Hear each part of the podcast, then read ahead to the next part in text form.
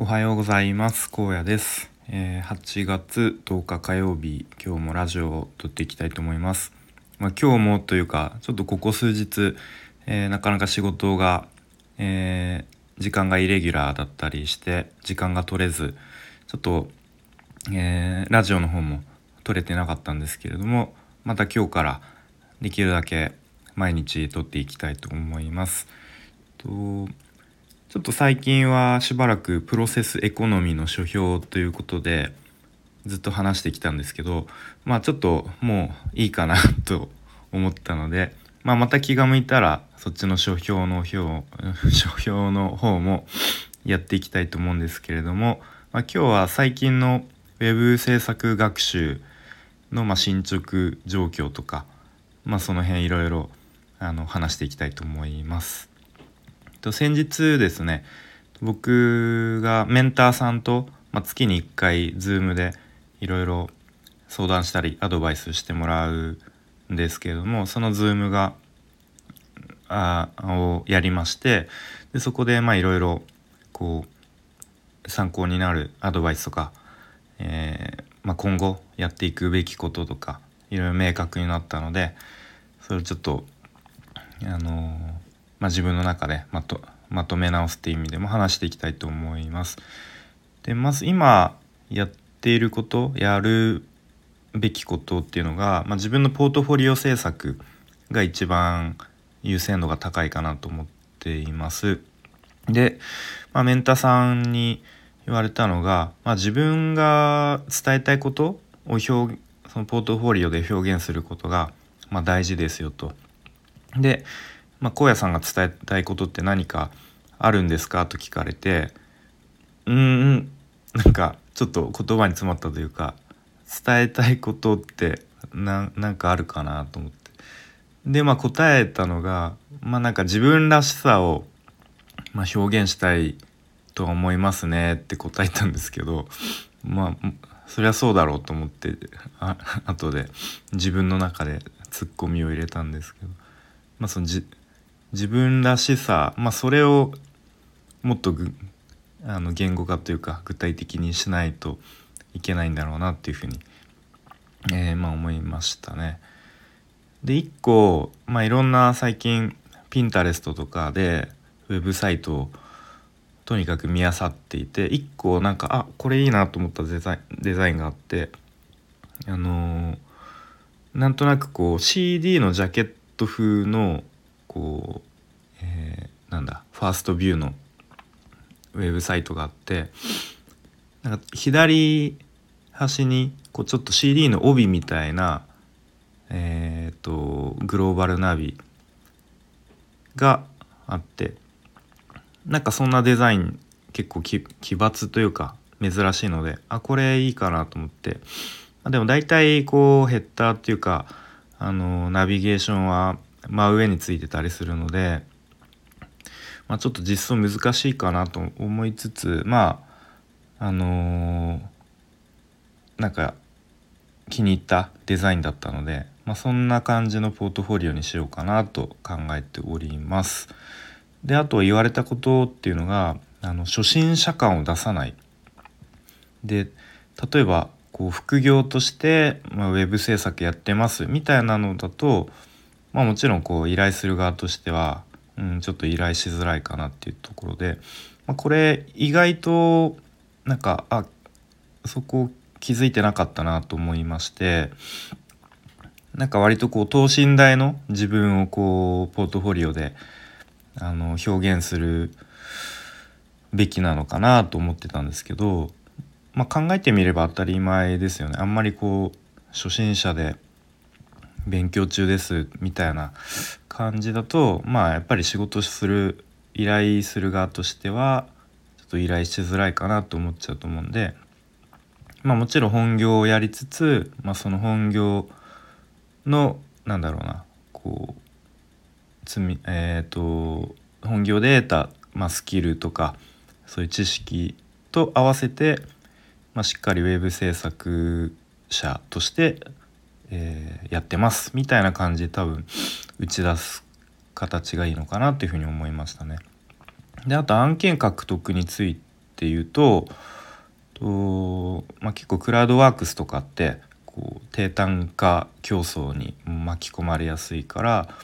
まあ、あんまりおすすめはしていないと。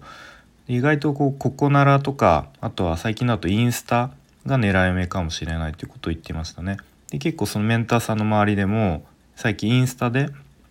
案件獲得している人が多いっていうことで、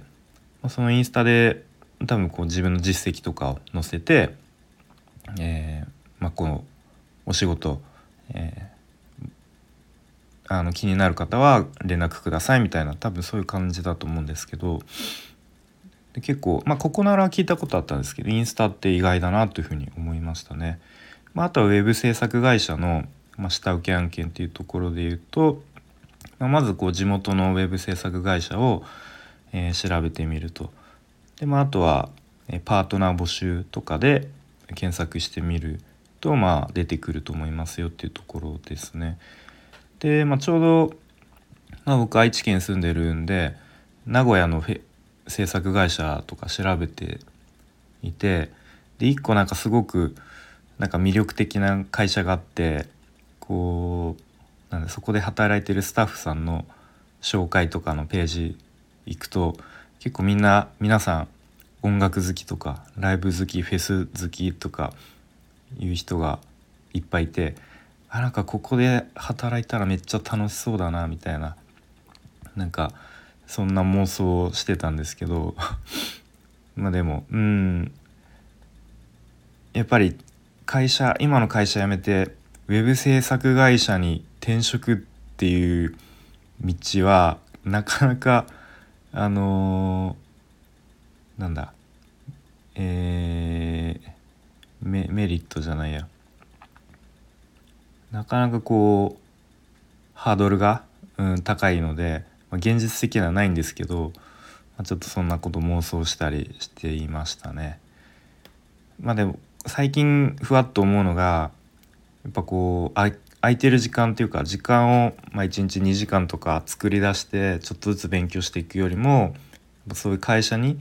入ってもう現場で学んだ方があのスキルはもうめちゃめちゃ上がるんだろうなっていうことを、まあ、思いつつ、まあ、やってますね。まあ、ちょっと話がそれてきたんですけれども、えーとまあ、あとはコーディングのみだと時間の切り売りになってしまうんで、まあ、なかなか単価が上げにくいっていうことですね。なので、まあ、何かスキルを掛け合わせて、うん、単価を上げる方向で考えられるといいですねっていうところですね。で、まあ、自分でコーディングもデザインもってなるともうそのデザインの学習時間もまた必要になってくるんで、まあ、それよりもあのデザイナーさんと組めるといいですねっていうことで、まあ、Twitter とかだといろんなデザイナーさんいるんで、まあ、ちょっと日頃からこうから絡むっていうかコミュニケーション取って、まあ、そのデザイナーさんと組めるといいということですね。まあ、あとディレクションをどうするのかっていうところで結構ここはなんか僕全然あのー、考えてなかったことで、まあ、もちろんこう仕事の流れ的には、まあ、営業がありディレクションがありで、まあ、ウェブライティングがあって、えー、デザインがあって、まあ、最終的にコーディングで実装するっていうまあ、ざっくり5つのこうなんだ役割がある中で、まあ、そのディレクションっていうのを、まあ、それこそ自分でディレクション勉強して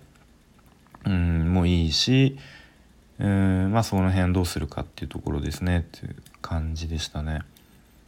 でまあ今までまあコーディングの学習を結構中心にやってきたんですけどやっぱそういう仕事の流れっていうのをちゃんと考えてなかったなと思って、まあ、そこもこう視野を広げるっていう意味でも、まあ、すごく勉強になりましたね。はい。えー、まああとちょっと最昨日のちょうど夜ですねあの高校の友人で今フリーランスのエンジニアを、まあ、本業ではないんですけど、まあ、兼業みたいな感じでエンジニアをやってる友達がいてえっ、ー、とまあちょっと一時期多忙すぎてそのそいつが、まあ、全然連絡取れなくなっちゃったんですけどまたちょっと最近連絡くれるようになってで昨日の夜に、まあ、超簡単な案件あるけどちょっとやってみるみたいなあの提案が来たのでいやもう是非やらせてくれっていうことで、まあ、その返事待ちっていうところですね。なので、まあ、もしかしたらそれが、まあ、実質の初案件獲得みたいになるかもしれないちょっとそこをドキドキしつつ、まあ、引き続きポートフォリオ制作やっていきたいと思います。ということで今日はこの辺で終わりたいと思います。ありがとうございました。